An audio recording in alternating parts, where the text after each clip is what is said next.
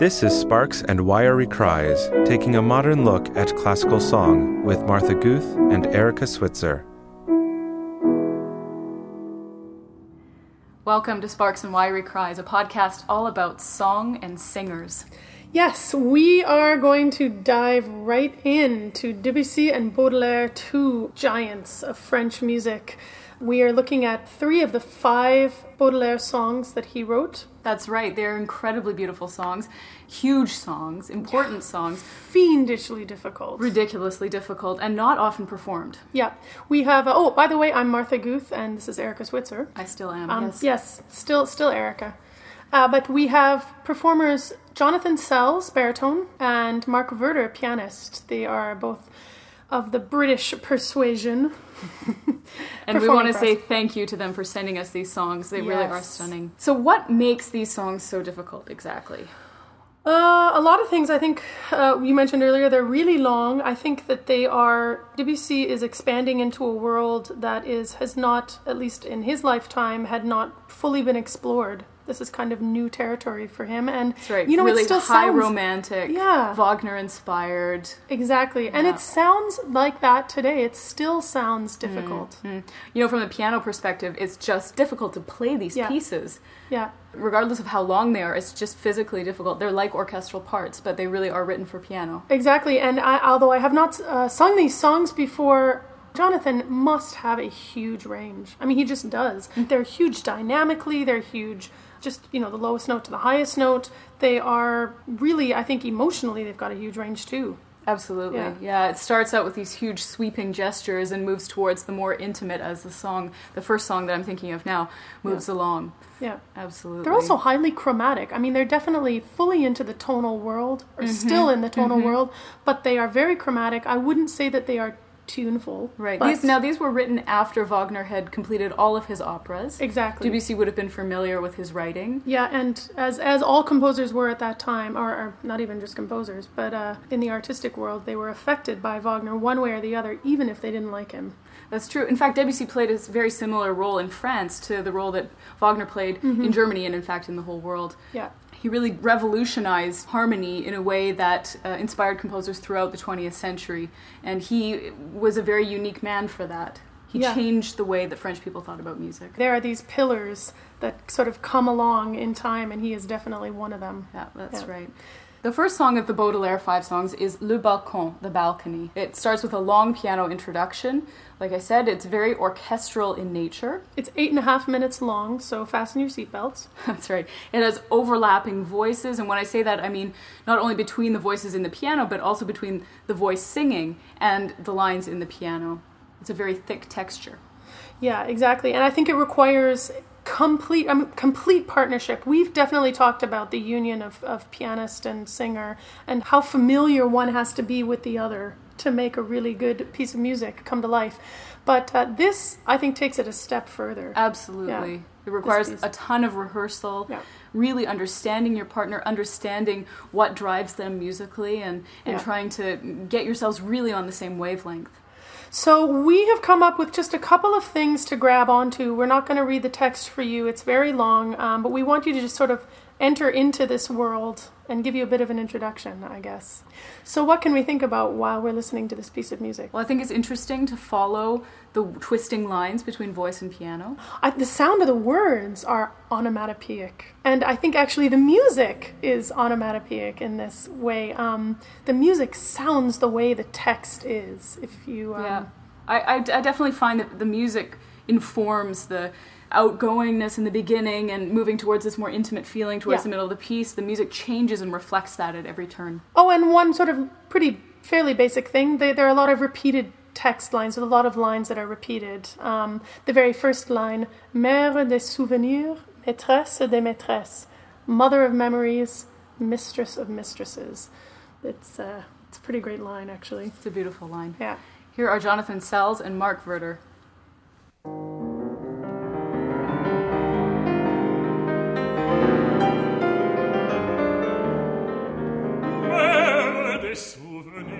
Souvenirs,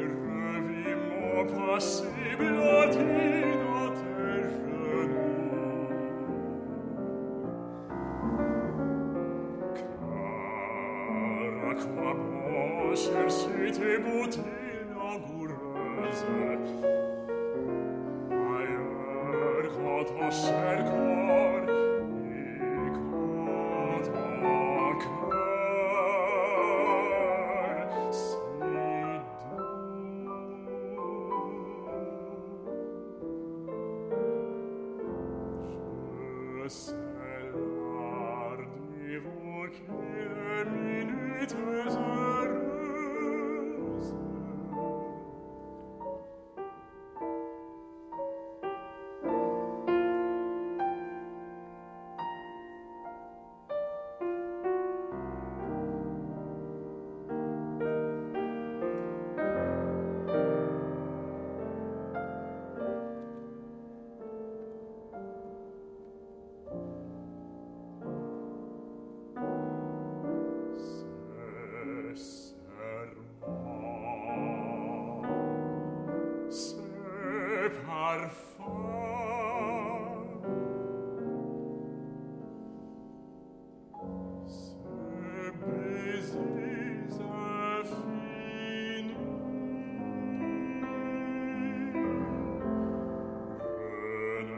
et nunc il frater ditanus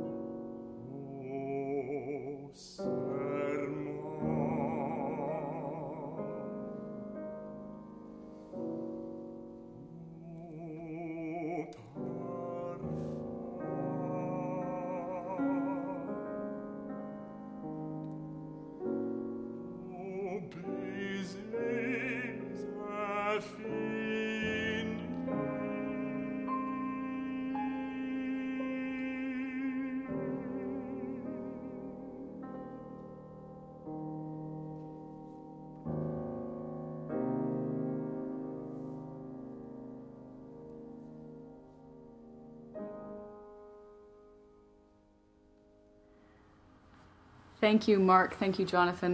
It was just an absolutely beautiful performance of that song. These poems were taken from Baudelaire's Fleurs du Mal, his big collection, and we've seen that before. We have. We looked at Duparc's setting of L'Invitation au Voyage not so long ago. In a sense, Debussy reacts in a very different way to Baudelaire than Duparc does, but also in a very different way than Debussy himself reacts to other poets like, say, Verlaine. Yeah, why, why do you think um, Debussy was drawn to this text as opposed to others? Well, I assume that there was something in the nature of Baudelaire's poetry that suited a more Wagnerian approach to composition, larger structure, Yeah. um, less less specific imagery, perhaps, or more larger concepts behind his poetry. Totally. I mean, okay, so two years before these were composed, Debussy brings out his Ariettes oubliées. That's Verlaine, poetry of Verlaine. Those songs are extremely different. It's amazing that he made this leap in those two years from Yeah. those two things. Those songs are extremely, um, if I may say, tuneful. They Yeah. are. They're a little bit easier to get into, I think, as an audience, as a musician. Um, Absolutely. and what I find so interesting and unique is that Debussy can change his compositional style so easily Yeah. to suit the text. Well, and it's something that uh, earlier composers, that Wolf did, for example, he would only write for one poet at a time. He would write for Heine only, or then Mörike only, or then the next collection by Goethe. Um, Schubert treats different poets entirely differently. Yeah, or Poulenc even, who who would only set a poet once he had heard him speak that particular text. Mm, what a So luxury. I wish I could have been there to hear Yeah. that myself. What first drew me to these songs um, was actually as a pianist. I played them when I was far too young. Uh, in fact, I think my teachers actually said that and discouraged me from learning them, but I, I couldn't stop myself. Perhaps because they discouraged me in the first place. What I was drawn by um, was the music and how it described the world around it. So we're about to talk about the third song of the group, which is called Le Jet d'eau, the fountain. And the image of the fountain is brought to life in the piano part. This was a really common thing in amongst the French uh, composers at the time. They were writing all kinds of piano music. Uh, Liszt wrote his Jet d'eau à la Villa d'Este. Uh, Ravel wrote uh, Jeux d'eau, and those are very technically flashy, virtuosic pieces for piano. And here we have a very different image of a fountain in the piano, but nonetheless, that watery world of of wonder, to keep the alliteration going, um, is very much alive here. Well, the fountain itself has a lot of different meanings. Has many meanings. Um, the symbol of the fountain could be could mean life force, spirituality, rejuvenation, for sure. Uh, and in this specific poem, it means uh, it actually changes. The fountain is a little bit of a character. The song is divided into three verses with a chorus, basically, that repeats three times. In the first verse, the fountain is uh, chattering. He's happy. He's prolonging the ecstasy. Uh, in the second, the fountain is spilling into the depths of the soul. In the third, the fountain cries, it sobs, and it's all about the French melancholie. So these so this poem is extremely sexy. There's levels, they've got this French happy and sad at the same time that we've tried to find an English word for and really couldn't quite pin it down. How about if we read the poem? Yeah, this is a very sexy poem. Here we go. Your beautiful eyes are tired, poor darling. Keep them closed. Stay a long time still in that nonchalant pose in which pleasure came upon you. Out in the courtyard, the chattering fountain, never silent night or day, is gently prolonging the ecstasy into which love has plunged me this evening. The water sheaf which waves to and fro its thousand flowers, and through which the moon shines its pallid rays, falls like a shower of large teardrops. Even so, your soul, set ablaze by the burning flash of pleasure, leaps up, rapid and bold, towards the vast enchanted skies, and then it spills, dying, in a wave of sad languor down an invisible slope into the depths of my heart. O beloved, whom night makes so beautiful, as I lean over your breasts, I find it sweet to listen to the eternal lament that sobs in the fountain basins. O moon, sounds of water, blessed night, O trees trembling all around, your pure melancholy is the mirror of my love.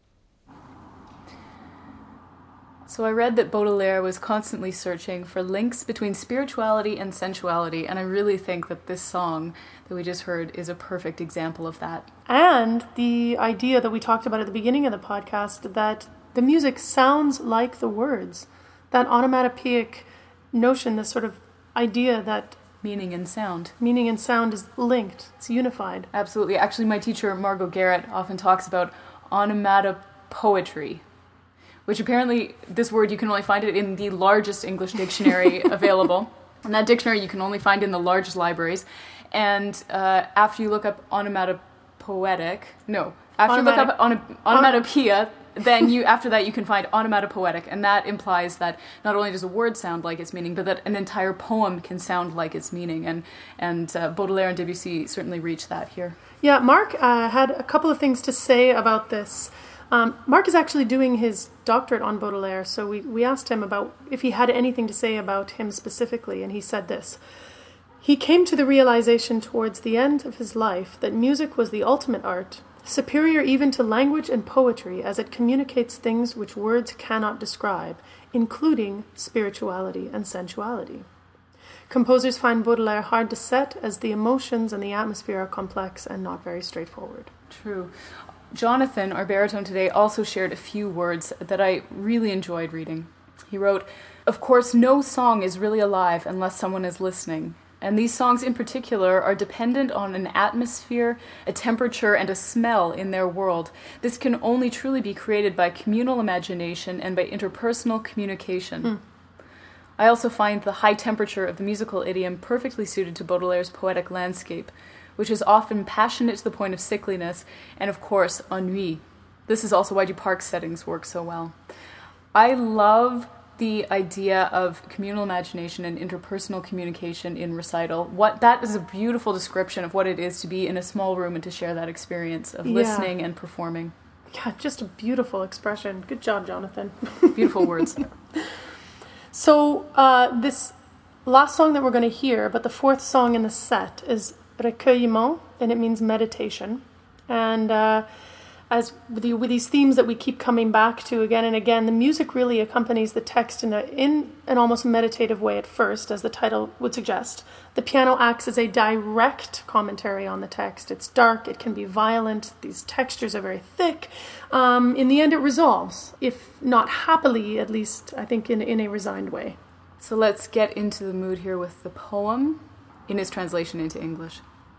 Be wise, O my sorrow, be calmer. You implored the evening. It falls, here it is. A dusky air surrounds the town, bringing peace to some, worry to others. Whilst the worthless crowd of humanity, lashed by pleasure, that merciless torturer, to go gather remorse in slavish rejoicing. Give me your hand, my sorrow. Come with me. Far from them, see the dead years leaning in worn out clothing on the balconies of the sky. See how regret, grinning, rises from the deep waters. The dying sun goes to sleep in an archway, and like a long shroud dragging from the east, hear, O my dear one, hear the soft night approaching.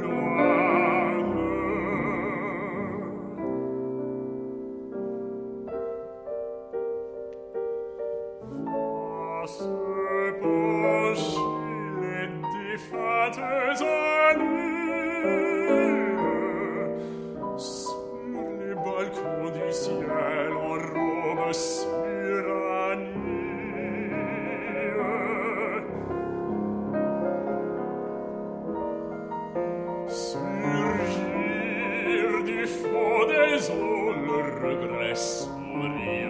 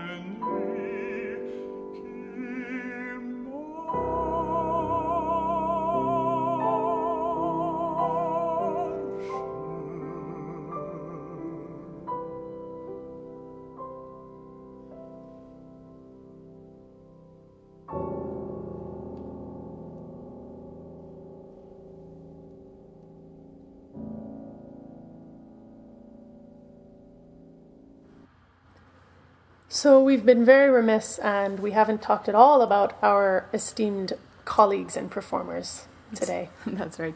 Jonathan Sells, baritone. He studied at Cambridge and at the Guildhall. He's performed with Les Jardins des Voix, which is Bill Christie's Young Artist Program. Uh, he attended the Verbier Festival Academy, Britten Pears School.